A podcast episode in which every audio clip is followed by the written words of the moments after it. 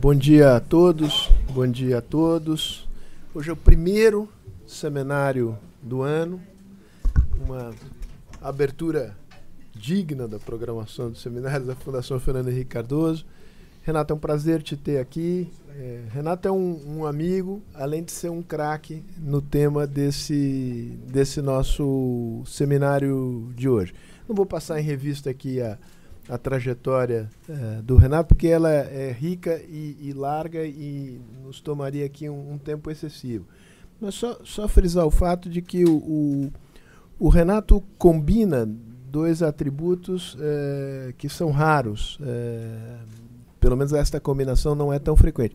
Tem uma sólida formação acadêmica, tem um doutorado em Cambridge, Oxford. tem uma Oxford. errei, você, é, eu errei. Cambridge são os outros. Pô. Ah, tá certo. Você refuta o doutorado em Cambridge que eu acabei, eu queria te conceder e você agora não, me refutou. Não. Então, Oxford. É que aquela, enfim, confusões da. Coisa, né? É, é mais ou menos a mesma coisa é, com uma larguíssima experiência no, no, no setor público brasileiro e, e, internacional. Você tem 40 anos é, na alta burocracia é, de Brasília, teve no IPE, teve no Ministério do Planejamento, hoje está na Secretaria Executiva é, da CAMEX e assumiu um cargo que é um cargo que me corrija se eu estiver errado, Renato, não havia, que esta ideia do ombudsman do, do, do, investimento estrangeiro, o que te propicia um contato muito frequente com essa, digamos, constituency, né, com, esse, com o público dos investidores.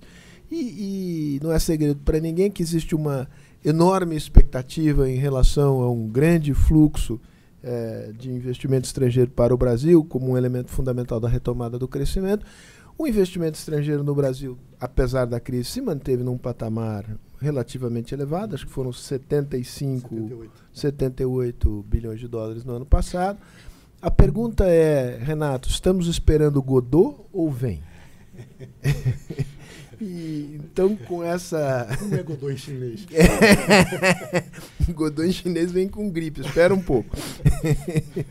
então, com essa pergunta provocativa. A palavra é tua, pode falar aí por 40 minutos. Você tem uma apresentação a fazer. Depois, como de hábito, a gente abre aqui para perguntas e respostas.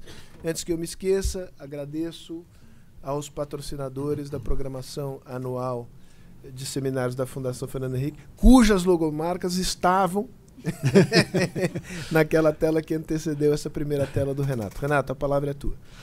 Muito obrigado, muito bom dia a todos. É minha presença aqui é uma prova de que o Sérgio é um amante do risco.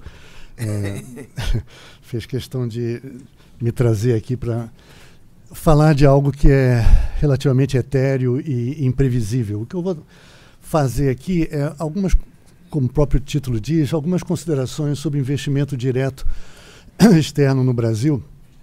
Uh, o Sérgio disse que eu ocupo a posição de ombudsman, mas formalmente minha, minha a cadeira que eu sento é subsecretário de investimento estrangeiro, então é, é um pouco mais é, diretamente ligado ao tema. É, eu não vou falar de investimento financeiro, porque isso seria uma outra lógica, teria, é, seria uma outra apresentação. Certamente tem gente muito mais qualificada que eu para falar disso. Eu vou fazer algumas considerações sobre como anda o investimento no Brasil quais são algumas perspectivas que a gente tem. Começando com a, a trajetória recente. Como o próprio Sérgio mencionou, nos últimos dois anos, 2018 2019, flat, 78 bi de dólares de entrada, é, o que é um patamar, se mantém num patamar razoavelmente elevado, não é o pico de 2011, mas é, para quem viveu neste país que quando chegava a 2 bi era comemorado, né, nós estamos já há algum tempo trabalhando com uh, em números de dois dígitos. Né. Mas uma coisa chama atenção. A, a, curva mais clara lá em cima são os, os, investimentos externos no setor de serviços, e como se podem ver, é mais é, destacado. A curva azul é o setor agrícola e mineral, mas notem que a, a, curva vermelha, que é de investimento na indústria, que é ali onde a gente imagina que há maior concentração de transmissão de progresso técnico, uh, etc., é, vem caindo já há algum tempo. E isso é bastante sintomático e bastante preocupante. Né? É claro que há todo um processo de alteração, de composição uh, da, da, estrutura produtiva brasileira, há todo um debate enorme sobre eh, os países industrializados têm uma concentração maior na área de serviços, mas o tipo de serviços que nós temos aqui não necessariamente são aqueles serviços ideais que se encontra nos países industrializados. Não vou entrar nesse debate. O fato é que é, é notável e preocupante que os investimentos externos na indústria tenham apresentado essa trajetória. E quando a gente abre para os setores, é, comparando aí a participação no capital, que é a curva azul, com os empréstimos intercompanhia, você vê que no gráfico da esquerda, que é agricultura e mineração, as duas curvas mais ou menos se comportam é, muito próximas, o que significa que os empréstimos intercompanhia têm ido para a participação no capital. No caso de serviços, há obviamente um descasamento, porque esse é um setor ainda relativamente fechado, é, portanto, o, as transações intercompanhia estão bem abaixo da participação do capital. Mas o que é notável é quando a gente olha a indústria. É, a curva azul confirma aquela trajetória anterior, participação de investimento externo direto na formação de capital no setor industrial tem caído, mas há um, um, um dispara é, o, o, valor de empréstimos intercompanhia. A única explicação que me ocorre no momento é empréstimo para capital de giro. Né? Se, se, se, não vai para se, se, cresce e não vai para participação no capital, então isso é provavelmente giro. Né? Isso é, tem a ver com as expectativas, os indicadores de que a gente dispõe. Esse resultado, esse descasamento entre empréstimos intercompanhia e a, a, crescente e decrescente participação no capital no setor industrial é compatível com o resultado de, uma, de um levantamento da Fiesp feito em dezembro do ano passado, em que 23% das empresas, são 532 empresas, 20, um quarto delas queriam buscar crédito em 2020, mas notem que o grosso é para capital de giro, o que é aparentemente consistente com aquela, aquele gráfico anterior. Mas isso não é consistente com o índice de intenção de investimento dos dados da CNI, que obviamente cobrem todo o país. Eu acho que há um, há um tema aqui, eu não teria alguma explicação para isso, é, apenas esses números me chegaram e eu estou trazendo aqui. Há um tema, é, por que, que ah, os dados da CNI mostram uma trajetória levemente crescente, inclusive nos últimos dois anos, é, de intenção de investimento, enquanto a, a participação de investimento direto externo na, na, na formação de capital no setor industrial cai. Não pode ser a velha explicação italiana que, do velho uh, enfim, ditado italiano que tra il dire il fare c'è di mezzo il mare. Que é entre o dizer e o fazer. Intenção de investimento, como é que você mede? Claro. É, nós estamos no campo, da, obviamente, das boas vontades. Mas quando você olha ali que 84% das empresas pretendem investir em 2020, é, é muito estranho, que é, é, muito, são muitas empresas, uma amostra, acho que se não me engano, de mais de 3 mil empresas de todo o país. Né? É, não sei exatamente o que é que está por trás dessa, desse desencontro de informações. Né? O que é, é, notável é que a, a chamada tese Feldstein-Horioka, o grosso do investimento é feito com poupança interna. A participação dos recursos externos tem um peso limitado, mas quando a gente compara a, as duas, a década anterior com essa, quase dobrou essa participação de investimento externo na formação de, bruta de capital fixo, é, mas ainda assim 80% são recursos internos. Talvez isso explique em parte essa discrepância entre aquilo que era participação de investimento externo na, na formação de capital e a intenção de investir com recursos é, poupança interna. De qualquer forma, nós estamos no top 10 já há muito tempo. Né? De fato, a economia brasileira, durante muitos anos, um par de décadas, era a economia em desenvolvimento é, que mais atraía é, investimento externo, até o advento da China. Hoje nós ocupamos aí, estamos entre o segundo e terceiro, uh, logo atrás da China, mas no mundo, certamente, ano passado, nós fomos o quarto país é, em atração de investimento direto global, no momento em que houve retração do volume global de investimento é, no planeta. E há diferenças na, na, origem do capital. Esses dados que eu vou mostrar aqui são a partir de um levantamento que nós fazemos lá na, na, na que é a minha subsecretaria, na CAMEX. A gente prepara um boletim trimestral de investimento estrangeiro com dados para cinco países. Por que esses cinco? Simplesmente porque são os cinco países que, é, enfim, nós, a, a, o meu grupo, eu e meus colegas, vi, viemos da, da CAIN, do Ministério do Planejamento, a Secretaria de Assuntos Internacionais do Ministério do Planejamento, e na CAIN havia é, memorando de entendimento com cinco países. Simplesmente são esses cinco com os quais a gente trouxe memorando de entendimento. Estados Unidos, China, Japão, Itália e França, que tem o seu peso, são 44% do investimento externo total em 2019. Então, dá uma ideia razoável, aproximada do, do cenário geral. Né? Essa é a trajetória de 2013 a 2019 e a barrinha azul é Estados Unidos. Como se podem ver, Estados Unidos sempre esteve presente, mas há uma concentração entre 2010 e 2017 da China, que é a barra vermelha, com a razoável intensidade. E notem que em 18 e 19, tanto China quanto Estados Unidos diminuíram muito a, a, a sua presença. E em 18 e 19 se destacam França e Itália. Eu vou falar disso daqui a pouco. Portanto, a gente tem um, uma, uma, uma, distribuição geográfica a, de origem do capital é, diversificada. Mas o que é preocupante é que apenas 15% disso é Greenfield. É basicamente comprando empresas brasileiras e muito provavelmente na Bacia das Almas, né? porque nós, é, desde a crise, enfim, que já levamos aí algum tempo, claramente você tem oportunidade de negócio de compras de empresas consolidadas. É, 85% é brownfield, o que é, não é exatamente aquilo que se desejaria quando você pensa que é necessário reestimular a atividade produtiva na economia. Deixa eu só fazer uma nota de rodapé. Eu sei que esses conceitos aqui na, na sala devem ser conhecidos, mas como a gente está ao vivo, né, a diferença entre brownfield e greenfield. Porque o greenfield é um investimento propriamente é, novo, na construção de é, capacidade nova. Isso, a adição de capacidade produtiva, novas unidades produtivas. Né? E o brownfield é compra de empresas já existentes, compra de plantas produtivas já em, em operação. Né? É, portanto, é preocupante que a, aquilo que é agregação de capacidade produtiva seja um percentual tão pequeno é, acumulado nesse, nesses 16 anos. Né? É, isso é razoavelmente preocupante. Né?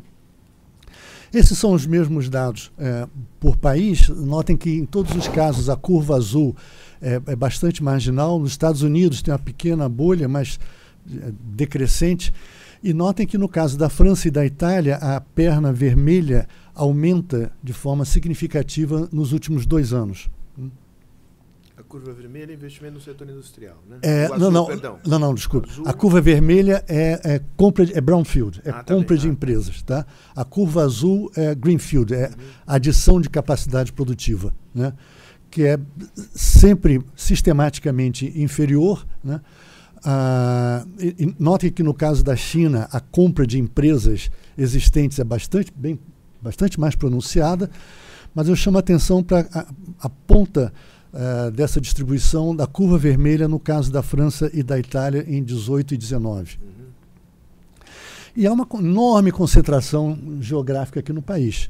É, São Paulo, Rio, Minas, uh, Paraná, Bahia e Goiás, é, deve ser uns 60% ou mais é, de todo, investi todo investimento externo uh, aqui no país. É, que é mais ou menos previsto. São Paulo é em torno de 35% a 38% de todo o investimento externo. Né? Uma enorme concentração eh, geográfica. Né? Que bate com o tamanho do PIB de São Paulo. Que, sim. Né? É, e, e, na distribuição por setores, setores é, KNAI, é, veja que é basicamente eletricidade gás, isso nos 16 anos acumulado. É, é, indústria, energia e algo de mineração. O resto é resto. Né? É, o, o grosso é, são, é, sobretudo, os investimentos em energia nos últimos anos. Né? e é isso aqui. A, a barra de eletricidade, né? a barra vermelha, é, a, a, presença da China, aqui é, é Three Gorges e, e a um, State Grid, Grid, compra aqui da CESP, uh, o, o linhão de transmissão de Belo Monte e, e, a hidrelétrica de São Simão, sobretudo. Né? Mas notem que a, a, a barra, as barras verde e amarela, pedaço verde e amarelo de eletricidade, também se destacam. No caso da França, é a Angie, e, e no caso com algumas é, unidades, e, e, a barra amarela é basicamente a Enel italiana, é, com investimentos significativos é, em vários estados. Né? E a, a, a, barra azul é, mostra que os Estados Unidos são, sobretudo, concentrados no setor da indústria e transformação e um pouco lá em cima serviços financeiros e, e outros serviços. Né? Ou seja, há uma diferença é, notável. A gente, nós, tanto quando estávamos no Ministério do Planejamento como agora na Camex, a gente recebe com muita frequência é, tanto representantes de fundos como de empresas querendo investir no Brasil é, é notável, é, reflete, obviamente, um, uma enorme liquidez existente hoje no planeta, né? É, mas com diferenças bastante pronunciadas. Se você perguntar, por exemplo, aos americanos se eles querem participar da construção de ferrovia, de jeito nenhum. Eu quero administrar a ferrovia a rodovia. Já os italianos têm muito interesse em, na construção de rodovia.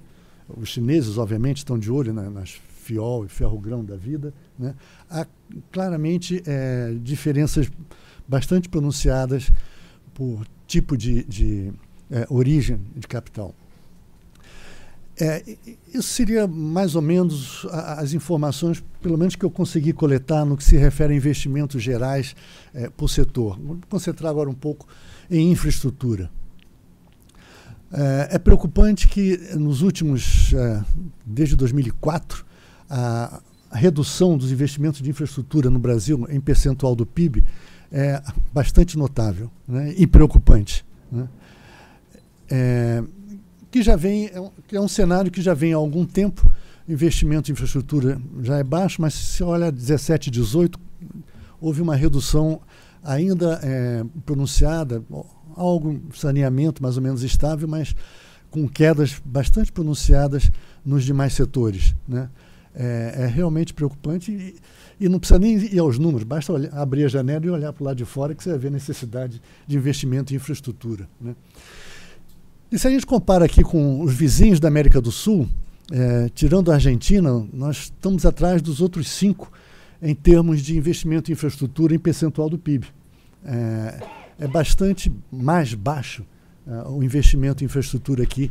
É, é, claro que o PIB brasileiro é de dimensões maiores, etc., mas na medida em que esse seja um indicador relevante, seria preciso um esforço, é preciso um esforço bastante mais significativo. Né? Bom, quais são os cenários com que o Ministério da Economia trabalha? A, a, a CEPEC, a Secretaria Especial, a, a, Secretaria Específica que lida com isso, de desenvolvimento de infraestrutura. Tem um cenário de referência, que é a, curva da esquerda, né, a curva vermelha, que leva os investimentos de 2,1 para 2,6, se, se eu não me engano, e depois se mantém estável. E isso implicaria uma queda acentuada no ritmo de crescimento do PIB, levando aí para uma estabilização abaixo de 1% de crescimento anual, que é evidentemente algo indesejável, né? É, no caso brasileiro. E o, o, o, desejo é um, um choque de investimento, em que se trabalha com mais do que duplicar esse percentual do PIB, investimento em infraestrutura, levando para torno de 5%.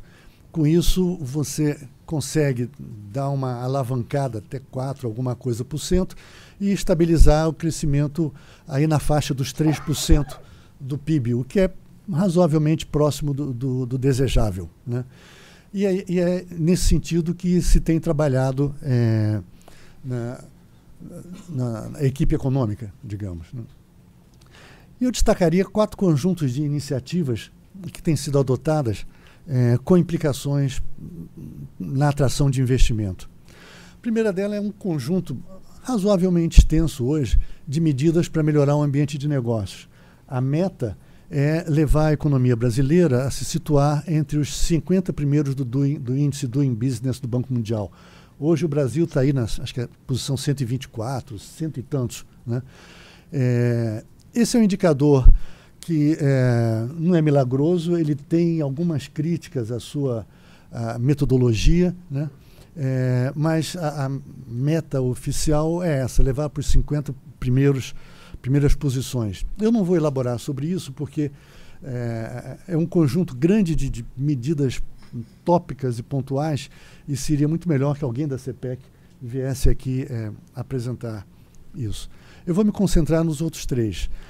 As licitações de projetos e privatizações uh, do PPI, mecanismos de apoio a investidores e uma novidade que a gente tem se é, esforçado em incluir no discurso oficial, que é a preocupação com conduta empresarial responsável. Né? Começando com os projetos é, do PPI a serem licitados em 2020, conforme está é, divulgado na página web do, do próprio PPI. Né? são aeroportos, ferrovias, a parte de energia, gestão de comunicações, comando aeronáutica, é, portos, é, rodovias. É, e notem que para vários já tem identificado o valor de CAPEX, OPEX, é, portanto, são projetos que se espera que sejam licitados ao longo de 2020 porque se supõe que a, a arquitetura financeira deles já, já está elaborada.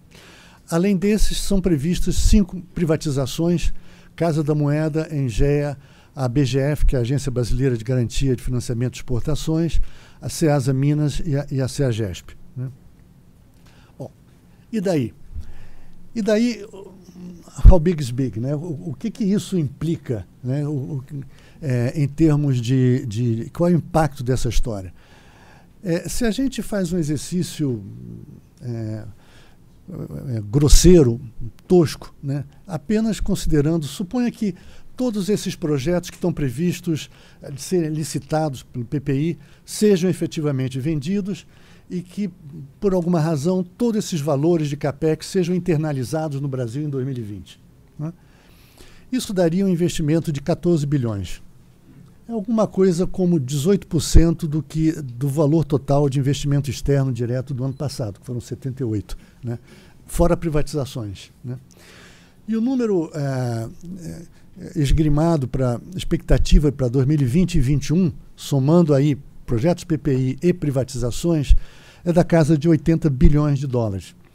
Se a gente considera que em 78 e 79 é, entraram 78 bi é, a cada ano, apenas essa, apenas aí entre aspas, essa iniciativa eh, ou essas iniciativas trariam um adicional de 80 bilhões de dólares, além daquilo que eles possam alavancar como efeito multiplicador e sinalizador de investimento para uh, para outros setores. Né?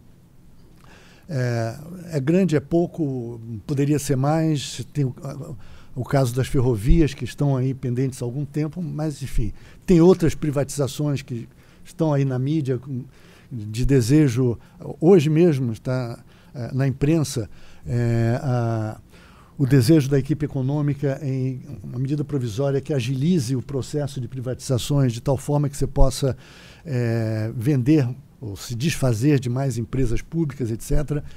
Enfim, há um, um cenário que, se é, confirmado, pode ter algum impacto. Né?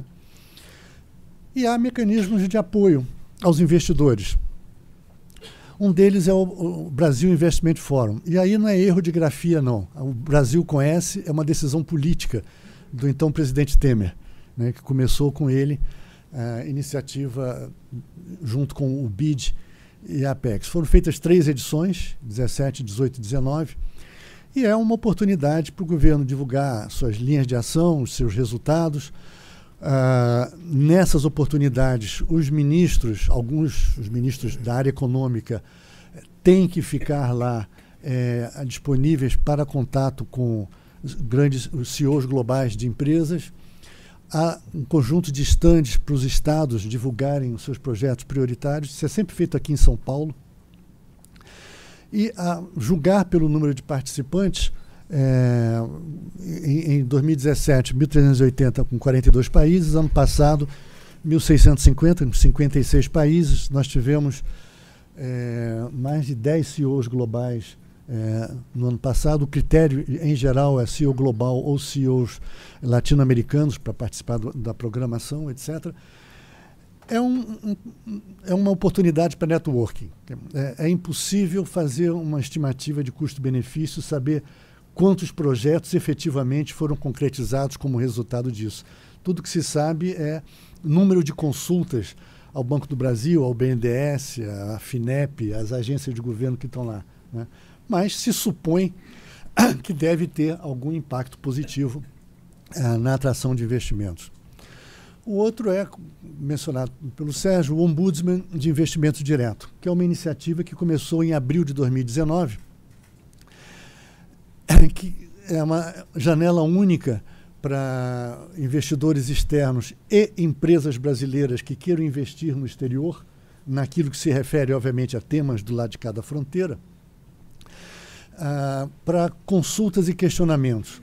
Consultas são é, é, perguntas gerais. Eu, eu sou gestor do fundo de pensão das professoras da Finlândia, quero investir em soja em Mato Grosso o que, que, é preciso, qual é a legislação ambiental, como é que é a comercialização, como é que é a formação de preço.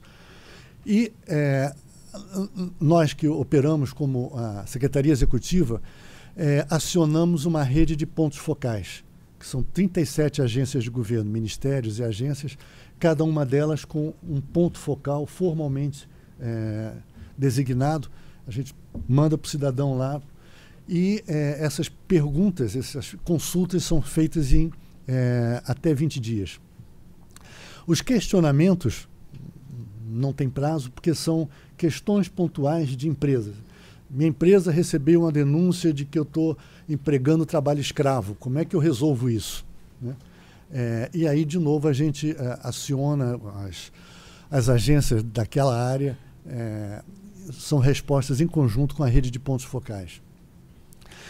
É, esse ombudsman é, se reporta ao CONINV, que é um comitê de investimento estrangeiro, que é um comitê formado por vice-ministros, agora secretários especiais né, e secretários executivos, que é a instituição a cargo de desenhar a política de investimento estrangeiro no Brasil. O que significa dizer que ele opera como um sensor de mercado. Problemas que apareçam de forma recorrente ou de difícil solução podem vir a se converter em mudança de legislação ou mudança de procedimentos. Né? E no website se divulgam notícias, informações eh, de oportunidades de investimento no Brasil. Né? Portanto, são, é, é, é, uma articulação, é uma máquina de governo né? é, que aumenta as chances de é, você não precisar é, pagar um consultor, você faz isso em tempo real é, é, pela internet e se reporta ao Comitê de Vice-Ministros a cargo da política de investimentos estrangeiros. Né? E o website, para quem tiver interesse, é, é esse que está aí, né? Www.economia.gov.br. Né? A outra, o outro mecanismo é, que eu botei entre aspas, o, o nova ênfase, porque é um mecanismo que o Brasil assinou junto ao Comitê de Investimentos da OCDE em 1997. E desde 2003 opera, operava no então Ministério da Fazenda, mas com um perfil muito baixo. Há um enorme grau de desconhecimento, inclusive na própria esplanada do Ministério. As pessoas não, não sabem, muita gente até hoje não sabe do que se trata. Né? É o tema de responsabilidade social das empresas, ou conduta empresarial responsável. Isso é o seguinte: há um, um, um conjunto de diretrizes da OCDE, que é um documento, o Brasil é, é signatário, é parte, são uh, 11. É, é, esse mecanismo existe em 48 países. É, o ponto de contato nacional para as diretrizes da OCDE para empresas multinacionais. Empresas multinacionais aqui são todas aquelas que operam em mais de um país. Banco do Brasil, Petrobras, Natura, Embraer, todas essas qualificam. Né? É, para conduta empresarial responsável, e não apenas as empresas, também a sua cadeia de fornecedores. Então, as diretrizes são 11 dimensões. É, preservação do meio ambiente, combate à corrupção, não suborno, não monopólio, é, concorrência, é, questões trabalhistas, direitos humanos, etc. Né? E a, o, o, ponto de contato nacional tem um mandato triplo, que é divulgar essas diretrizes, procurar incorporar essas diretrizes na legislação e nas normas e nos procedimentos do governo e atuar como mediador nos casos em que haja denúncia de que uma empresa descumpriu com alguma dessas diretrizes. E aí a gente é, pega o denunciante e a empresa, desde que é, nós assumimos, de, desde início do ano passado, nós é, lidamos com três grandes casos, três grandes processos aqui. É, bom, que é, o problema aqui é se você tem uma denúncia com uma empresa e a empresa se nega a, a fazer acordo com o denunciante ou não há um acordo, né, é, o, ponto de contato nacional é obrigado a fazer um informe, divulgar no website, informar o CDE em Paris e isso é divulgado no site da CDE em Paris. O que significa que a gente lida com o principal ativo da empresa, que é o nome dela. Uma, uma empresa que não que é, comprovadamente tenha violado é, algum dessa, alguma dessas diretrizes e não se comprometa a, a reaver o seu comportamento, tem o seu nome afetado e, e divulgado é, para o planeta. Né? Isso também é uma coisa interministerial, é um grupo de trabalho que envolve seis ministérios, mais CGU e, e, e Banco Central do Brasil, portanto, as decisões não são nossas apenas da CAMEX, a gente apenas coordena isso. E da mesma forma que o Ombudsman depende de um grupo diversificado de stakeholders e também se reporta ao CONINV. Portanto, nós temos dois sensores eh, de mercado, eh, um em relação à, atração de investidores e outro em relação ao bom comportamento das empresas, eh, e ambos podem vir a se converter em alteração de legislação é, alteração de procedimentos. Né? O website da, da, do, do, ponto de contato nacional é, é, esse aí, onde estão todas as informações, é, etc. Terminando, é, como eu disse, há enormes e recorrentes manifestações de intenção de investir no Brasil. Eu diria que quase que surpreendente a frequência com que a gente recebe grandes investidores e uma enorme liquidez internacional. Né? É, além, além das medidas de facilitação, que não têm sido poucas, as iniciativas de atração de investimento externo direto, que são importantes para sinalizar é, é, em relação ao ambiente de negócios. Mas ninguém tem ilusão, a gente faz o que dá para fazer. Mas as decisões de investir, no fundo, no fundo, dependem primeiro lugar, do cenário macroeconômico interno. Né? Uma macroeconomia azeitada é que vai atrair é, além das dimensões do mercado interno. Segundo, do ambiente tributário. E aqui a experiência internacional com o Ombudsman mostra que os casos que aparecem, em primeiro lugar, são problemas tributários, questões relacionadas com estrutura nos diversos países, não, não só no Brasil. Segundo, questões trabalhistas e terceiro, ambientais, nessa, nessa ordem. Então, o ambiente tributário é, tem é, um lugar alto na agenda. A redução que todo mundo conhece aqui dos demais componentes do custo Brasil, os, os suspeitos de sempre. Né?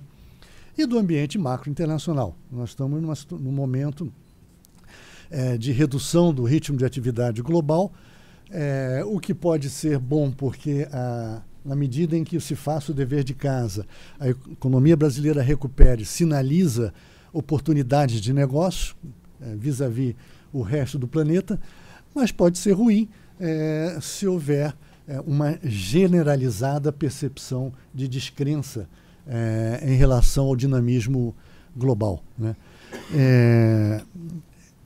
Eu acho que esse é o, é o cenário. É, isso é até onde a gente pode chegar com relação à expectativa. É, eu diria que, resumindo, há uma oportunidade grande, porque a, a, a economia brasileira tem estado é, no palco como um, grande, um grande conjunto de oportunidades de investimento.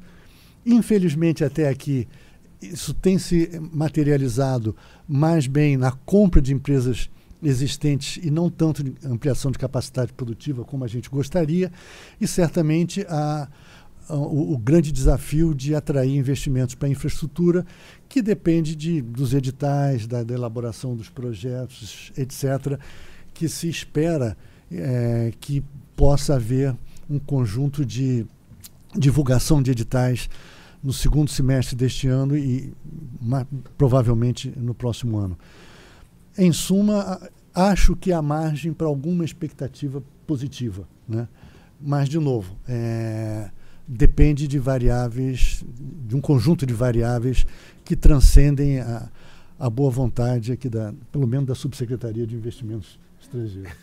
Como de hábito, eu vou recolher é, algumas perguntas, elas voltam, voltam para você. Eu vou pedir um auxílio aqui na primeira fila, depois outro aqui, vamos recolher duas. Otávio, vai chegar a vocês aqui. Vamos, vamos, vamos em, em rodadas. Parabéns, Renato, excelente apresentação. Como você bem é, destacou, quer dizer, na verdade nós temos Peço um. Que todos se identifiquem. Ah, desculpe. Antônio Corrêa de Lacerda, economista e professor da PUC de São Paulo. Ah, como o Renato muito bem é, demonstrou, nós temos um ingresso de investimento externo e, na sua maioria, em transferências patrimoniais. Na verdade, não está criando uh, em si uma capacidade nova, pelo menos no curto prazo. Há de se esperar que também aquelas que venham adquirir empresas aqui no futuro venham ampliar uhum. os seus investimentos. Mas há um impacto importante no, no balanço de pagamentos, como sabemos. Né? Quer dizer, o investimento direto é entrada de capital, portanto, o balanço de capitais é, é, um ingresso positivo, mas ao transferir então as empresas de, para o controle estrangeiro, isso implica é, numa relação permanente, um compromisso de remessa de lucros e dividendos no futuro. E eu gostaria de saber se você, a sua equipe, tem avaliado isso, né, com os impactos dessa internacionalização muito forte que está ocorrendo, é, especialmente na transferência patrimonial e os impactos futuros no balanço de pagamentos. Obrigado. Renato, vamos recolher mais uma e a gente volta uhum. a você aqui. Sou Fernando Schmidt da VATS. Nós fazemos investimentos em energia solar. Parece claro que o grande problema para destravar o país está no ambiente de infraestrutura e basicamente travado pelo Ministério Público, pela burocracia e principalmente pelas dificuldades ambientais. Vocês imaginam alguma medida provisória, alguma coisa de impacto que a gente poderia sonhar no futuro próximo com o desenvolvimento chinês, liberando essas travas? Mas sem regime de partido único, hein? Pelo amor de Deus. é... Não e não. É, a, pergunta do, do, do Lacerda é Sim, é preocupante, e particularmente preocupante né, naqueles primeiros gráficos que eu mostrei, que a concentração em serviço, que é não tradable. Né, e é basicamente energia. Né? É, é, sobretudo energia. Né? Quando você investe em non tradables, em algum momento você vai precisar de divisa para remeter lucros. Né? E você não, por definição, não gera isso. Né? Ah, sim, é preocupante. Né? É, a, a sua expectativa de que quem compra hoje uma empresa existente amanhã pode vir a ampliar? Sim, né? é, um, é o que se espera, né? mas é, muito provavelmente a gente vai precisar de uma quantidade de retornos já a mais curto prazo ou, ou a médio prazo. Né? É, eu, o, nesse ponto. Você chegaria a, a dizer que, dado este perfil do ingresso, que é, é brownfield, é non-tradable, podemos estar armando uma armadilha externa um pouquinho mais à frente ou seria um exagero dizer isso? É, se você olhar a trajetória da balança comercial, ela começou a dar déficit agora quando a China. Porque até aqui você tinha superávites comerciais que é, razoáveis, a, até preocupantes pela sua dimensão, e é, influxo de, de investimento que mais do que compensava a, o desequilíbrio. Né? É, é possível que a gente esteja chegando próximo de um turning point. Né? Eu espero acreditar que, que não. Né? Mas é um cenário provável. Né? em que é, você esteja, sobretudo se o, o, dinamismo do comércio internacional se mantiver baixo e a gente começar a ter algum problema com a balança comercial e é, esses investidores começarem a demandar retorno, sim, é um cenário que é, deixa a, a, começa a acender uma luz amarela. Né? Eu acho que sem a menor dúvida. Né? A, a preocupação em, em, em, geração de tradables é, é, é economia 1.1, né? A introdução à economia. Né? É, é, a, a, pergunta específica do Lacerda, se nós estamos fazendo alguma simulação, não e, e nem nos corresponderia, porque isso na, na estrutura do Ministério da, da, da, Economia corresponderia mais ao setor do saxida. Tá? É, não, não nos que, corresponde que é SPE, tanto. Secretário de Política Econômica. Que, que é SPE. Tá? É, com relação à, à, pergunta do senhor Fernando, é, essa é uma, é, uma crítica muito comum que a gente ouve com muita, muita frequência com relação ao Ministério Público. Na verdade, as duas, tanto a carência, as distorções de infraestrutura e a atuação do Ministério Público. Na verdade, é, nós fizemos roadshows em oito capitais para divulgar o Ombudsman e o Ponto de Contato Nacional.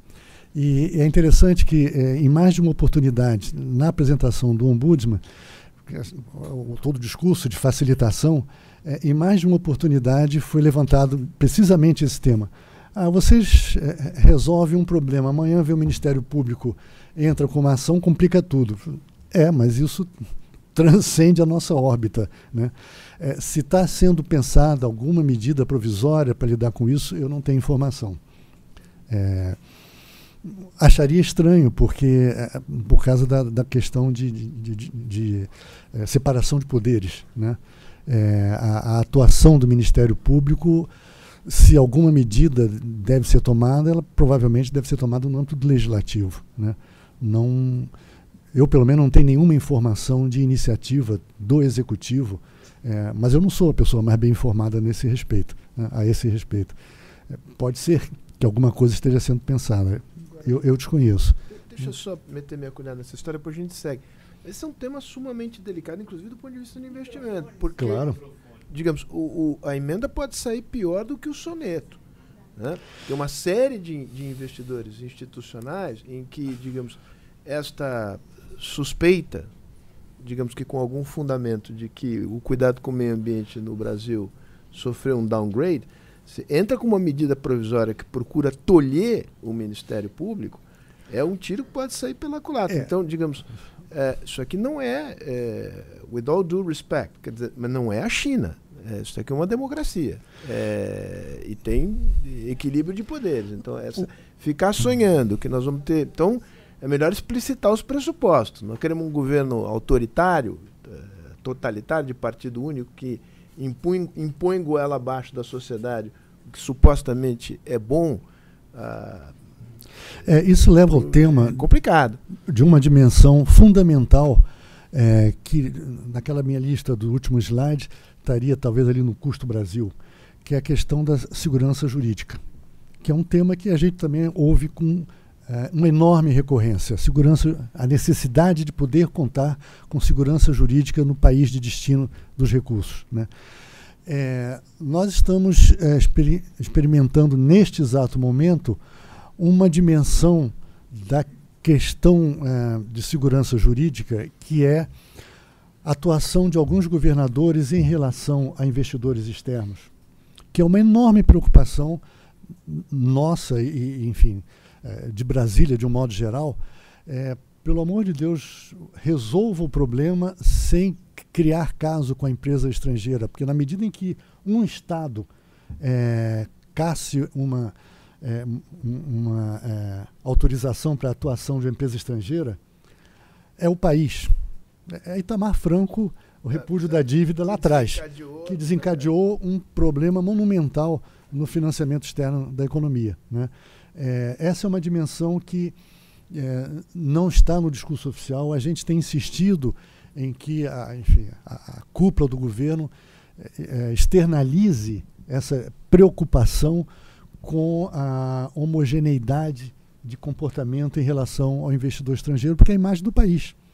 Né? É uma discussão diferente da Lei Candir, que ah, não pagou, pagou, não pagou, etc. Isso afeta a, a, a, os recursos uh, do fisco estadual, etc. Não, aqui nós estamos lidando com a transmissão de, de imagem de país no que se refere à segurança jurídica. Não é uma coisa menor. Isso pode ter um efeito realmente drástico a médio prazo. Quis dar nomes aos bois, mas. O, eu, eu, tem duas pessoas. É, Otávio, três pessoas. Então vamos, lá, vamos, recolher, vamos recolher três dessa vez, se forem curtas. Sejamos cavalheiros. Bom, Otávio primeiro. Depois... Eu não, não percebi. Não, não, vai, vai fundo, vai fundo. Renato, é, para variar, o craque, eu sou fã do Renato há décadas, somos amigos e é um luxo qualquer governo, orientação, contar com quatro dessa, desse gabarito. É um diplomata. É, não, não, eu falo sem demagogia. Eu, eu sei do que eu estou falando. Esse é um privilégio contar com uma figura como o Renato. É, então, é, rapidamente, duas coisinhas. Eu estava fazendo um, um exercício junto com os amigos que estão revendo essa questão da reforma tributária. É, e a conclusão é que se a gente avançar na reforma tributária, o Brasil ganha no mínimo 20 pontos no Doing Business. 20 pontos, uh, 20, grau, 20 degraus no Doing Business, uhum. só com uma boa reforma tributária, o que isso é realmente incrível, que a gente sai de centésima, vigésima quarta posição para centésima, vai uma coisa assim. O que já é um grande avanço é, com outras reformas, isso é um processo cumulativo. É só um comentário uma passando. Mas o que eu queria te chamar a atenção, e você sabe bem disso, é, o cenário global está terrivelmente complexo. Né? Os dados da OCDE indicam uma queda no investimento direto estrangeiro global de 20% no ano passado. E eu me pergunto se com esse episódio de coronavírus, se isso não pode também ter uma nova queda em 2020. Né? O comércio mundial, pela primeira vez, crescendo abaixo do PIB mundial em décadas. É, e há um diálogo entre investimento estrangeiro e comércio mundial. É, a, revisão generalizada de crescimento global, quer dizer, e é muito é, não provável que o Brasil é, se descole, seja, haja um decoupling do Brasil diante desse cenário, até porque a imagem do Brasil, nesse momento, não é das melhores, globalmente falando, por razões que todo mundo é, Então, eu vejo seu trabalho como uma, uma batalha morro acima. É um, é um trabalho que tem que ser feito sempre de... Eu me lembro, há 30, 25 anos atrás, a gente falava de one-stop shop. Vocês agora estão conseguindo viabilizar isso. Né? Uma... Mas, ao mesmo tempo, eu queria que você... É refletisse com a gente se vocês têm consciência de que vai ser muito difícil é, enfrentar essa batalha. E meu último comentário é sobre a, a Câmara Francesa, onde eu sou vice-presidente da Câmara de Comércio França-Brasil. A França, nos últimos quatro anos, foi o maior investidor estrangeiro no Brasil. Não é? Inclusive, muito interessado em privatizações. Né? É, o maior empregador estrangeiro no Brasil hoje, acima de empresas americanas e alemães. É, e foi eleita como a grande ameaça é, ao, ao, país, é, a França, né, nos próximos. Quer dizer, foi eleita, apareceu num documento como um país ameaçador a médio e longo prazo. Eu queria que você é, falasse um pouco como é, esse tipo de atitude, como é que isso afeta a visão mundial do Brasil. pergunta mais direta para o Renato. Pode ser no coffee break? França, Pode ser o quê depois? Pode ser no coffee, coffee break? pode, pode sim. É, deixa eu pegar mais uma pergunta aqui. Tinha uma pessoa. Oi, Den... Bom dia. É, Denise Rodrigues Bendés. Fala um pouquinho mais alto, que está ruim o microfone. Então vamos trocar o microfone. Oi, oi. Tá igual. Oi. Esse é sobre. É, Fala alto, alto. Ah. Vai, toca a vida aí, que senão a gente vai perder muito tempo. Vamos lá. É, o, o investimento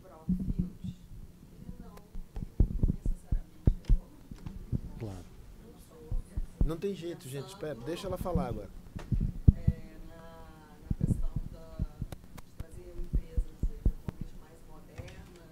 Sim. frente. E quando o investimento é brownfield, ele dá um salto, né? Vamos dizer que em torno, em média, dois anos à frente no aprendizado que uma empresa greenfield é, teria aqui uma empresa estrangeira que entraria no Brasil, até aprender, contratar os funcionários corretos, entender o mercado, dois anos. É, às vezes até mais, dependendo do setor. Então, é, um conjunto de medidas que sejam e também justifica, eu imagino, a, o aumento do, do, da entrada de capital entre firmas, né? Muita coisa deve ter vindo, deve ser aí nesse, uhum. nesse é, para investimento de entre empresas mesmo, do mesmo grupo que chegaram aqui e estão investindo. O que não é, para nós é bom, certo? É, trazendo capital, trazendo tecnologia, trazendo coisa. O que poderia ser feito aqui, dentro desse ambiente, das empresas que estão aqui, estrangeiras, que poderiam dizer que dá um upgrade aí no ponto de atrair mais investidores ligados aos fornecedoras e, e clientes delas mesmos a, poderiam vir para cá. Muito bom, Renato. É, o Otávio a gente troca figurinha desde os dos tempos em que ele me convenceu a, a juntos criarmos a Sobet lá em 94, né? É, lá, lá, atrás. Né? É, agosto de 94. É, você, a sua primeira afirmativa de que uma boa reforma tributária daria 20 pontos, 20 posições do In Business é impressionante. Gostaria que depois você explicasse o que é uma boa reforma tributária, porque eu acho que é uma das perplexidades que a gente está vivendo hoje aqui no país, é exatamente é, para onde ir com relação a isso. Né? Mas, enfim. Esse é um debate que, obviamente, está na ordem do dia e é fundamental e, e, e vital. Né? Esse cenário é, preocupante que a gente tem é, de, de, queda dos principais indicadores, etc., é óbvio que é, é, é algo que, em princípio, deveria, se poderia esperar algum impacto negativo, etc. Mas, eu repito, a, a atratividade da economia brasileira per se, não só por suas dimensões de mercado interno, como por oportunidades de coisas que necessariamente precisam ser criadas, toda a infra, né, é, fazem com que. E, e a, existência de liquidez, essa liquidez ela não vai desaparecer da noite para o dia, mesmo com, com os vírus e, e baixo crescimento, ela está estocada por aí. Né? E não só na China, os árabes estão aí é, os, os, europeus estão aí, os americanos. Há muito dinheiro rondando no mundo. É, e, e, e, os detentores desse dinheiro, hoje, desses, desses recursos hoje, não estão mais procurando US Treasury Bonds, que não paga nada. Eles estão procurando oportunidades para diversificar suas carteiras. Né? Então, é, sim, a leitura é preocupante do cenário, mas ela deve ter, ser feita com uma pitada de sal. Porque eu acho que aumenta a, a importância do nosso dever de casa em é, procurar resolver os nossos problemas aqui e aumentar a atratividade. E com isso eu é, encadeio com a, as reflexões da Denise. É, não há dúvida de que trazer sangue novo, experiências novas e novos, novas formas de enfoque para lidar com o negócio, tocar o negócio, é um ganho. Não resta a menor dúvida. Isso é, é positivo, a, a teoria e a prática vão nessa direção. Dito isso, há dois problemas que a, a gente é, ouve com frequência, tanto na encarnação anterior do Ministério do Planejamento como agora. Eu diria que são, e você, BNDES, conhece profundamente isso, né? Duas dificuldades estruturais que nós temos, a, além dos Ministério Público, atuação do Ministério Público, etc., é, duas dificuldades estruturais que nós temos nesse país. Baixa qualidade de projetos, baixíssima qualidade de projetos. Quem quiser fazer é, empresa de elaboração de projeto, há um veio enorme, porque tem dinheiro querendo vir.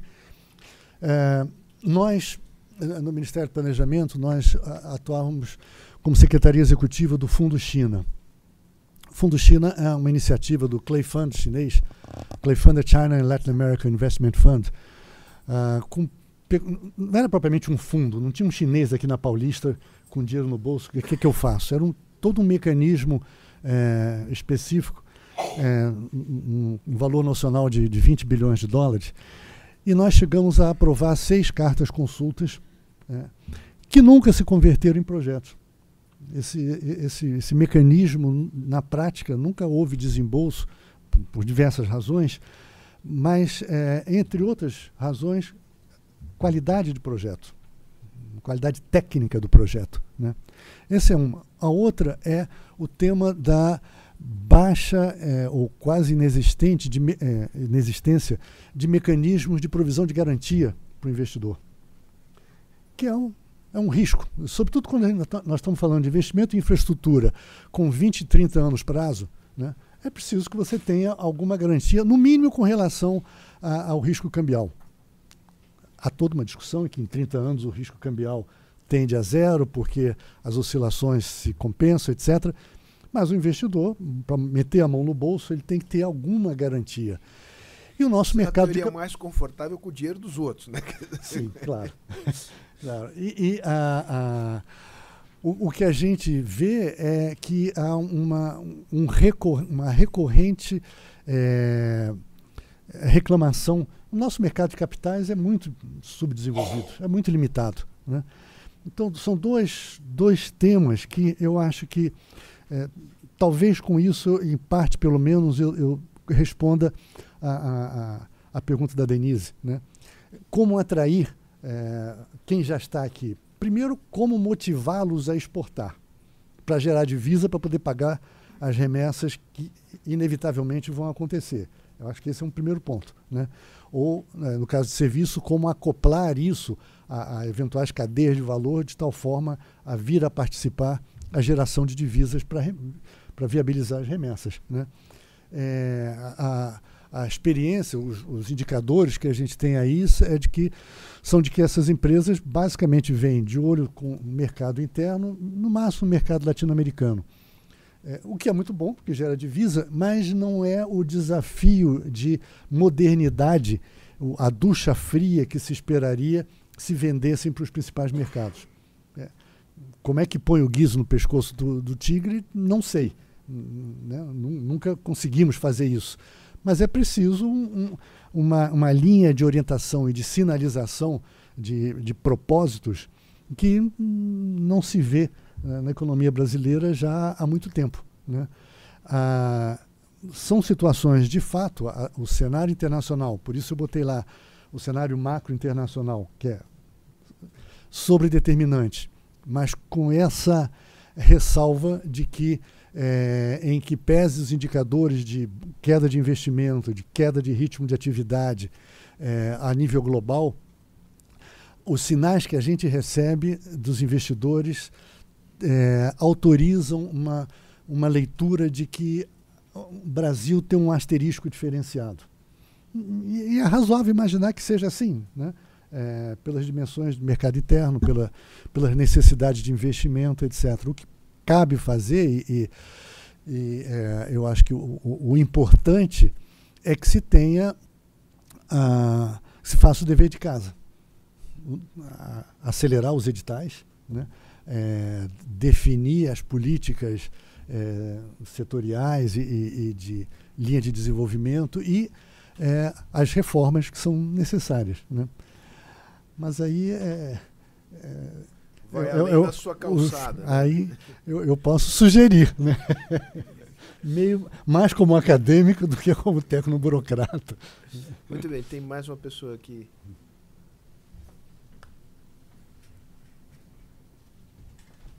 Sumiu o microfone?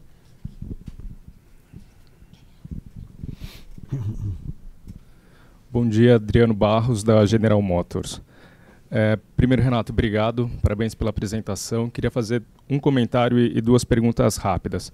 Primeiro que dentro da General Motors a gente usa muito o termo Golden Field, né, que não é um Green Field, mas também não é um Brown Field. A gente brinca que é, se mantém só as quatro paredes, mas todo o resto dentro da fábrica é totalmente novo. Né? Isso a gente vê aqui do nosso lado na fábrica de São Caetano, onde a gente tem é, todas as manufaturas, a indústria 4.0 já, já empregadas. Né? É, é, bonito de ver e até dentro da, da fábrica você vê lá uma placa Golden Field, né? é o termo que a gente usa, então é interessante também. A segunda é se a gente já tem a data do BIF desse ano. Eu já fui duas vezes e realmente recomendo, participei, quero ir de novo. E um último comentário e pergunta é, de fato, para a indústria tem sido cada vez mais difícil a gente atrair novos investimentos para o Brasil, para a indústria. Né? É, o mundo tem uma capacidade ociosa para o setor automotivo especificamente. Então eu não estou competindo minha fábrica de São Caetano com minha fábrica de São José e Gravataí, mas estou competindo com México, Coreia, enfim. É, a nossa fábrica de Gravataí é a fábrica mais produtiva da GM do mundo, mas ela não é a mais competitiva. Né? E a gente percebe isso quando a gente vê a nossa participação de veículos brasileiros nos mercados sul-americanos. Né? Eu entendo que o ideal seria eu conseguir exportar para Estados Unidos, Europa, mas hoje eu tenho tido dificuldade para exportar para países que são os nossos vizinhos. Né? É, e exportar para a gente é fundamental. A gente precisa criar esse hedging natural né, para se proteger aí de, dessa desvalorização. Ao mesmo tempo, quando a gente escuta falar de abertura comercial, redução unilateral da TEC, é, a gente entende, defende, apoia, mas desde que a gente caminhe junto com todas as medidas que melhorem a competitividade do país. A reforma tributária, no caso da General Motors, a gente entende que ela é positiva, mas bem ou mal, a gente está acostumado a trabalhar com a burocracia e a complexidade que é o sistema tributário brasileiro. Uma reforma que simplesmente vá simplificar, para a gente não é isso que vai melhorar a competitividade, mas sim se a gente falar de redução uhum, de carga uhum, tributária. Uhum. Mas a gente entende que para isso eu preciso de reforma administrativa, outras reformas. A parte da infraestrutura, fantástico, acho que a gente precisa mesmo diversificar modal, com hidrovias, ferrovias, cabotagem, é, fantástico. É, parabenizo também o GAET, que é o Grupo de Altos Estudos Trabalhistas, né, o passivo trabalhista que a gente tem no Brasil, é, é fora é, de qualquer padrão que a GM tem em outros países do mundo. Por isso que eu queria entender um pouco como que vocês caminham tudo isso com essa agenda de abertura comercial e, enfim, é, até a redução unilateral da TEC, né? Uhum. Obrigado, Adriano. É, se você me permite, é, você fala, falou em Golden Field. Por coincidência, anteontem eu assisti o American Factory da GM em Ohio, mas enfim, não, não, vou, não vou elaborar sobre o tema. ah, com relação ao BIF, ah, inicialmente se tinha ah, proposto que ah, o BIF fosse feito no primeiro e no terceiro ano de mandato presidencial. Primeiro para mostrar. BIF stands for Brazilian Investment Forum. Brasil Investment não, Forum. Não, não uma discussão sobre é, carne. Desculpe, o BIF, o, o BIF é, é, eu sei que já são 11h32. É o jargão de quem está metido nisso queria... há vários anos. Desculpe, é o Brasil Investment Forum. Né? É, a ideia era fazer no primeiro e no terceiro ano, por razões óbvias. No primeiro você mostra o que, que você quer fazer, no terceiro o que você fez. Mas é, semana passada nós tivemos uma reunião na Apex e parece que está tomada a decisão se fazer este ano de novo e provavelmente início de dezembro. É, voto vencido, mas é, tudo indica que deve ser assim, né? final de novembro, por causa do período eleitoral. Né? uh, final de novembro, início de dezembro. Acho que ainda não tem uma data definida, mas deve ser por aí. Né? E, e aqui em São Paulo, né? de novo. Né? Uh, com relação à, à, política comercial externa, uh, obviamente que a CAMEX é o órgão que está à frente disso. É, há todo um discurso em favor de abertura. Uh, o nosso secretário executivo, desde os tempos de, seus tempos de SAI, é, sempre se destacou, se notabilizou por um discurso nesse sentido. Né? Mas eu entendo que há uma. há freios, mesmo dentro do governo, né? não apenas em termos da TEC, né? mas dentro do próprio governo, há, há declarações do ministro de que é, é preciso fazer ajustes. Né? Quer dizer, há interesse em. E, de fato, tem havido abertura é, naquilo que é possível é, ajustes de. Uh, de ex-tarifários, se o ex-tarifário é zero, então a alíquota passa a ser zero, porque se, se você renovou um ex-tarifário, por definição, não faz sentido que aquele produto tenha uma tarifa diferente de zero. Né? Então, é, e o número de itens é, é, é de alguns poucos milhares né, na NBM, que são total de 15 mil, é, na faixa aí de, de, alguns milhares de itens que têm sido beneficiados. Tem havido um processo na margem de abertura. Né? Há uma consulta pública nesse momento com relação à, tarifa de brinquedos. Né? É, claro, é, há, setores que são bastante ativos de, de resistência, etc., mas há o entendimento de que enfim, você não pode fazer uma abertura ao trans é, a qualquer custo, né? apenas com base no, no livro-texto. É preciso alguma calibragem e é, entendo que é o que está acontecendo na prática. Né? A trajetória é no sentido de abertura gradual, é, mas se supõe que os ajustes é, em paralelo, e aí tem a ver com as reformas tributária e administrativa, a taxa de juros, que era um dos problemas, já é hoje um quase não problema, né? mas ainda tem aí os custos é, tributários e, e, e, de distorções administrativas. É, essas coisas têm que vir em tandem, têm que vir junto. Né? É, o que vem antes, é, não sei, mas pelo menos tem que vir é, em conjunto. Né? A dificuldade de atrair investimento se você me permite, é, não me surpreenderia para a indústria automobilística. Né? Porque há um diagnóstico de quase que excesso de oferta quando você tem aí a nova geração de eh, automóveis elétricos eh, crescendo numa rapidez eh, notável e tal. O que não elimina a sua observação de dificuldade de competir com outras subsidiárias da mesma empresa. E esse é o nosso grande desafio. Aí é custo Brasil na veia. Né? Por que, que a gente que as subsidiárias aqui têm dificuldade de competir com as subsidiárias da mesma empresa em outros países, é falta de dever de casa. Né? É, aí aí é, é, cai no campo do, do, discurso da necessidade das reformas, é, da urgência das reformas, é, que são quase que inevitáveis. A questão é que reformas. Né? É, e aí o cenário continua um tanto nebuloso. Né? Eu acho que há um, uma, um desafio para o governo em explicitar a, a, curtíssimo prazo exatamente o que, que pretende em termos das reformas. E, e há, um, obviamente, uma pressão forte, tanto do ponto de vista eh, dos congressistas como da imprensa, de, em que isso aconteça no mais curto eh, prazo possível, sobretudo tendo em vista este ano sendo um ano eleitoral e a expectativa de que, uma vez feitas as reformas, nós estamos chegando na metade do mandato, quer dizer, no final do ano chega a metade do mandato presidencial e essas coisas têm que ser, deveriam ser feitas de forma no início do mandato. Né?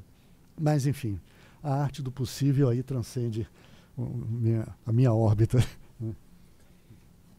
Mais perguntas? Então vamos lá. Tem, tem, vejo três aqui, deixa eu. Quatro. É, pela ordem que eu vi, lá na ponta.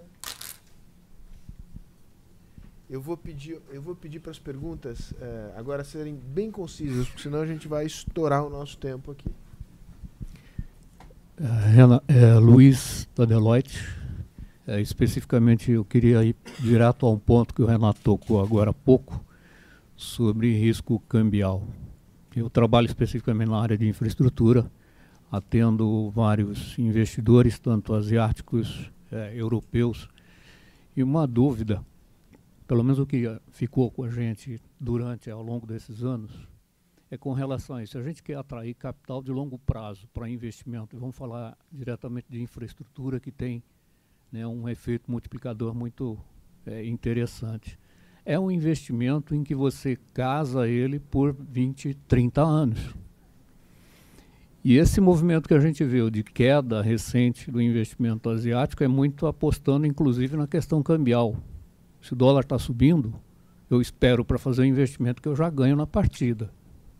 E a outra é, uma vez que eu aportei o investimento, é difícil a gente recuperar nesse período qualquer variação cambial da ordem de 10, 20%, que pode ocorrer durante esse período. Sim. Concordo contigo, no longo prazo pode ser que se acomode, mas é, a gente chegou a conversar e ver isso no passado recente, num leilão de aeroporto, em que se colocava dentro do próprio contrato mecanismos de mitigação desse risco cambial. Uhum. Existe algum movimento do governo atual nesse sentido? De reservar parte da outorga ou até o contrato poder estender o prazo para acomodar essa perda econômica decorrente de uma variação cambial brusca? Muito bom. Mais uma pergunta aqui.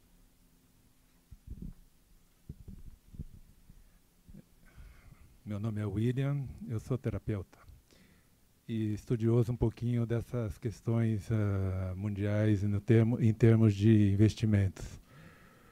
É, nós vimos recentemente aqui no Fórum Mundial ter a divulgação que tem 2 trilhões de dólares à disposição de investimentos. E a Índia está se interessando muito em agariar esses valores. É, o que, que nós estamos fazendo para, além do Paulo Guedes ter ido lá e o tal de governador, né, ter ido lá buscar esses investimentos? Essa é uma pergunta. E a segunda se o Estado de São Paulo, para não falar governador, se ele está fazendo a lição de casa para atrair investimentos para São Paulo. Muito bom. Vamos pegar mais uma aqui, porque a gente ali na ponta fazer mais compacto.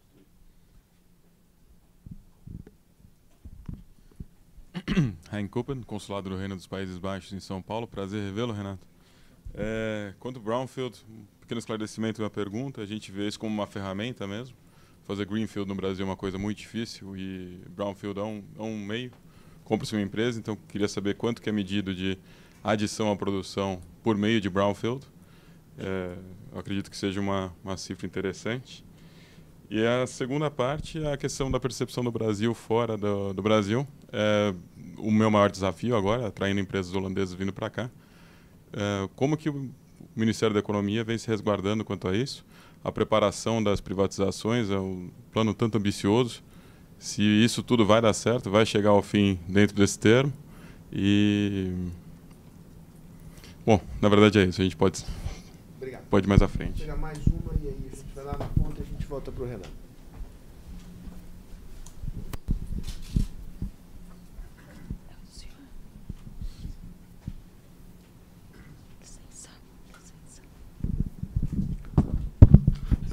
José James Nelva, presidente da organização Mineiro Negócio.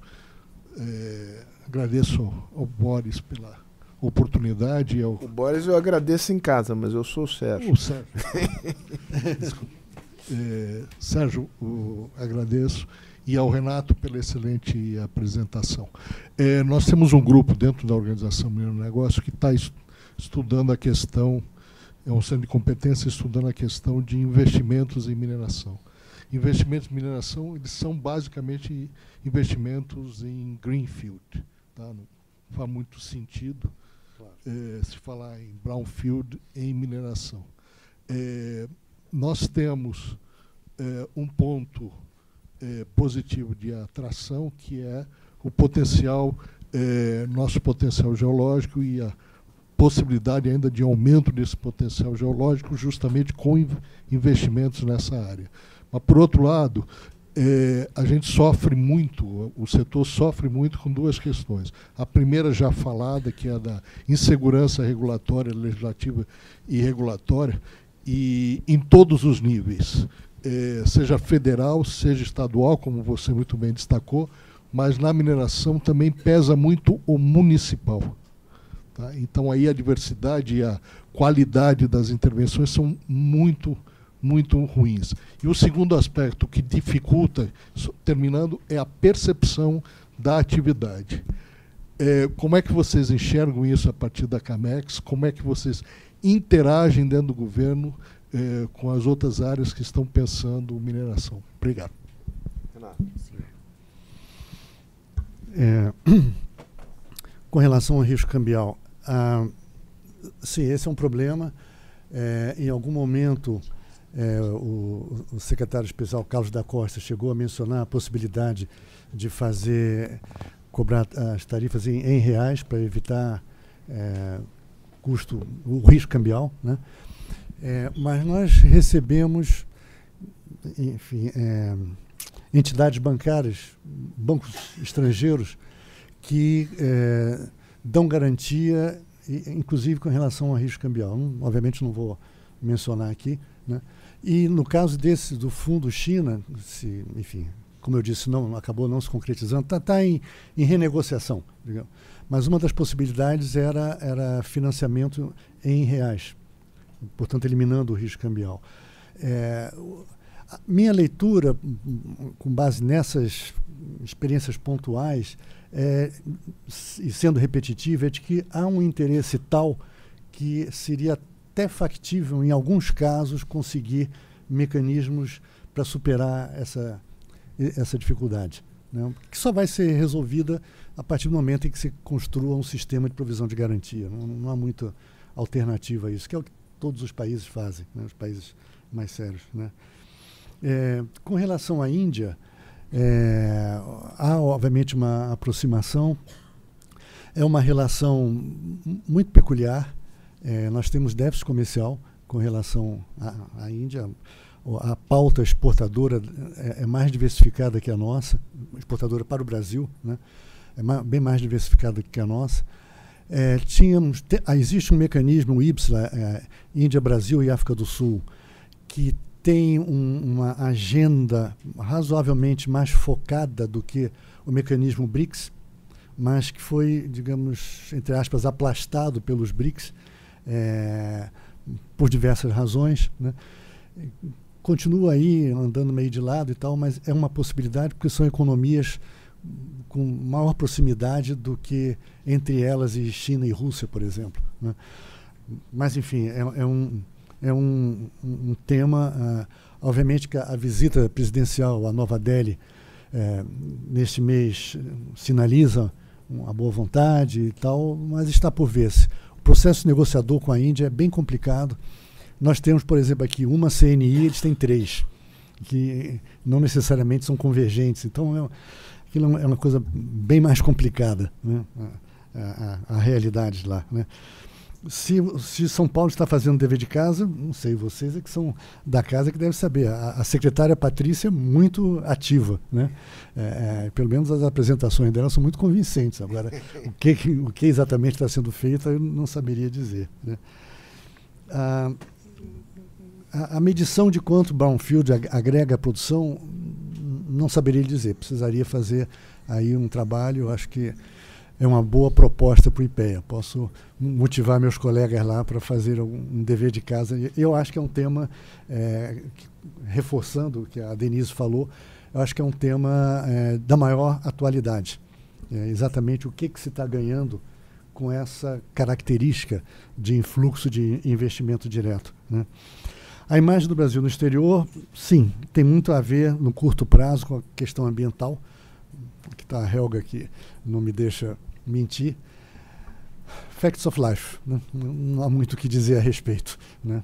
É, e que tem a ver com a, a, preocupação do Otávio ali com a França, né? mas a, até aí fica só o registro, não, não há muito o que dizer com relação a isso. O plano de privatizações, a sinalização, como eu disse, hoje mesmo está na imprensa é, a, a, a, preocupação do, do executivo em adotar, criar mecanismos que facilitem a agilização do processo de privatização. É, hoje, em uma série de, de, aspectos, é preciso ser ouvido, é preciso aprovação do Congresso. Não apenas Banco do Brasil, Petrobras, Eletrobras, Correio, que, que, por outras razões, né? mas mesmo algumas outras empresas menores, é, não saberia lhe dizer exatamente qual é o critério, mas depende do Congresso, a, a, a, privatização dessas empresas. E o que se está pensando, é, a julgar pela, pelo Globo de hoje, é exatamente uma agilização desse processo, alguma medida provisória, algo nesse sentido. Mas até aí eu chego, não, não saberia dizer mais do que isso. Com relação à, à mineração, é, sim, obviamente que é, é, Greenfield. Aí duas observações. Uma, a primeira que não tem muito a ver com o setor no Brasil, né, mas falando em mineração em América, na América do Sul, sobretudo, né, uma preocupação grande com relação aos investimentos chineses e indianos em vários países. Por quê? Porque é, em, em, vários países aqui da América do Sul, um investiu na mina, o outro investiu no porto e, e na ferrovia para levar minério para a Ásia. Né? Que é uma preocupação em é, reproduzir é, no século XXI o mapa da África do século XIX. Ferrovia, mina, porto isso, isso não, não dá samba. Isso não. Você não tendo uma ferrovia para que ela agregue valor não apenas no transporte das tonelagens de minério, ela deve, deveria ser, ter um trajeto que possibilitasse atividades ao longo do percurso. Né? É, e há uma preocupação geral com relação a isso.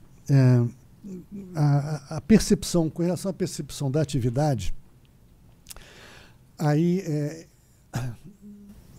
menos como o Ministério da Economia vê o setor, mas mais pela experiência nossa como ponto de contato nacional para a conduta empresarial responsável, dois dos projetos, dois, do, dois não, mais dos processos que a gente tem lidado e está lidando, tem a ver com problemas de barragens é, que estão relacionadas à mineração acidentes com barragem. Né? Ah, eu ah, comecei né, nesta posição no início do ano passado e já em maio, como coordenador do ponto de contato nacional, eu tive que ir a uma reunião, a primeira reunião lá no OCDE, e me deram um calor. Chamaram para uma reunião extra-pauta, às oito da manhã, me encostaram na parede, insinuando que eh, havia um descaso no Brasil com relação as barragens, que era recorrente, o, os acidentes eram recorrentes, etc, etc. É, portanto, de novo, não é a visão do Ministério da Economia, mas em termos de percepção da atividade, a, a, a leitura no exterior, particularmente Paris ou CDE, né, a, é de preocupação, sim, com relação à mineração barra cuidados ambientais. É, e isso é, continua aí hanging there, porque a gente continua a receber denúncias e, e, e questionamento ah, em relação às empresas envolvidas. É, enfim, esse, esse, é um tema é, que continua latente. Renato, a gente está quase chegando ao final, mas eu, eu, vou abusar da minha prerrogativa aqui de moderador. Du duas perguntas. Ah, investimento chinês no Brasil. Né? Que, que características peculiares tem em relação a risco, eh, em relação a setores, em relação a este tema que você acabou de mencionar? Digamos, você tem uma relação mais de extrativista ou mais de agregação de valor à, à produção à produção doméstica. E o outro tema é o tema eh, do acordo Mercosul-União Europeia. Claro que isso é uma coisa, digamos, para está no horizonte. Eu queria saber que importância isso tem, digamos, a, a concretização do acordo tem sobre decisões de investimento uh, no Brasil. Começando pela, pela segunda, o acordo com a União Europeia, é, ele obviamente facilita uma série de coisas, ele tem é, um tratamento, ele estabelece tratamento de, de, de cuidado com investidores, etc., é, em si ele até pode ter algum impacto é, direto, mas ele é sobretudo uma sinalização. Ah, é o maior acordo do planeta. Envolve, é o acordo que envolve o maior número de países. Né? Na medida em que ele é, entra em operação, se e quando, é, é uma sinalização muito forte e, e, nos dá uma carteirinha de sócio de um clube importante. Né? É, a negociação com a EFTA acelerou em função do resultado da negociação com o Mercosul. A EFTA né? é Suíça, é, Luxemburgo. Suíça, Luxemburgo, Noruega e Liechtenstein. Né? É, então, é, é, um, é algo importante em si. Né? É, é, eu, eu, arriscaria dizer que o, o, efeito dele sobre fluxo de investimento é provavelmente maior enquanto sinalização do que, do que como resultado concreto do, do que foi negociado. Né? Com relação ao investimento chinês, é, é uma trajetória muito interessante. Se vocês se lembram do gráfico que eu mostrei ali, é uma coisa que a China investidora é algo muito recente. A história da China, se você, a história da China, século XVI, é, a rota da seda, é comércio, é mercadoria que sai de lá, vem para as Filipinas, que vem para as Américas e vai para a Europa. Né? A China nunca teve essa presença, a China sempre foi o império do meio, a preocupação em preservar o seu território, a muralha, tudo mais. Sempre foi a preocupação com o império do meio a, a, novidade é, nos últimos 15 anos, a China flexionando seus músculos e investindo no exterior, o que implica um processo de aprendizagem dos chineses com o resto do mundo e do resto do mundo com os chineses. No processo negociador do Fundo China, nós levamos um ano e meio para conseguir botar em operação, porque tinha coisas do tipo, ah, é o Ministério do Planejamento, então eu, você precisa resolver problema de visto de entrada, questão ambiental, liberação de importação. Não, cara, não é assim não. Isso aqui é estrutura federativa, não, não é assim, né? Isso para dizer o seguinte, quando você olha as estatísticas, nos primeiros anos de, de 2010 a, a 14 por aí, o número de, de de investimentos chineses anunciados era muito maior do que os efetivos. E hoje se inverteu. Tanto porque os anunciados podem ter se concretizado, se efetivado, uhum. né, quanto pelo fato de que houve um processo de aprendizado. Né? É, e, é, de início, é investimento em energia, sobretudo, muito fortemente, e um enorme interesse nas ferrovias. O, o, o embaixador Li, que era o, o anterior, né, embaixador chinês, esteve aqui quatro ou cinco anos, o que é excepcional. Né?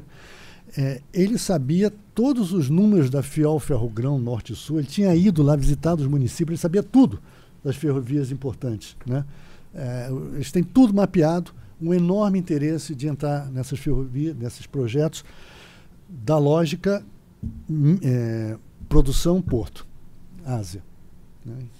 Aí não sei como é que essa coisa vai ser, como é que vão sair os editais eh, no final das contas. Né? Mas é uma, uma peculiaridade. Né? É, é, um, é um, dito isso, eles têm diversificado. A, a própria Huawei, é, não sei se se concretizou, mas é, ia trazer um, um, uma unidade de, de, pesquisa e desenvolvimento para botar na Universidade de Brasília. Houve negociação, não sei se se concretizou. Ah, enfim, algumas outras empresas já está é, é tá mais pulverizado. Mas em termos de, se você olhar o slide, em termos de valor, houve uma queda enorme em 2018 e 2019 em comparação com os, com os anos anteriores. Minha leitura é uma expectativa em relação aos editais das ferrovias. Né? Eles têm um enorme interesse é, nas ferrovias. Como é que eles lidam com o tema do risco? Você tem grandes empresas, grande empresa chinesa que montou banco aqui. Montou banco aqui. Né? Você tem é, empresas. É óbvio que no discurso é, o, o, tema da, da, do risco sempre aparece, a falta de garantia sempre aparece. Né? Mas é, uma vez que exista o, o projeto com cabeça, tronco e membros bem elaborado, bem estruturado, é, essas coisas se acertam. Eu, eu é um, é, é, há mecanismos para uh, lidar com, com essa questão. Né?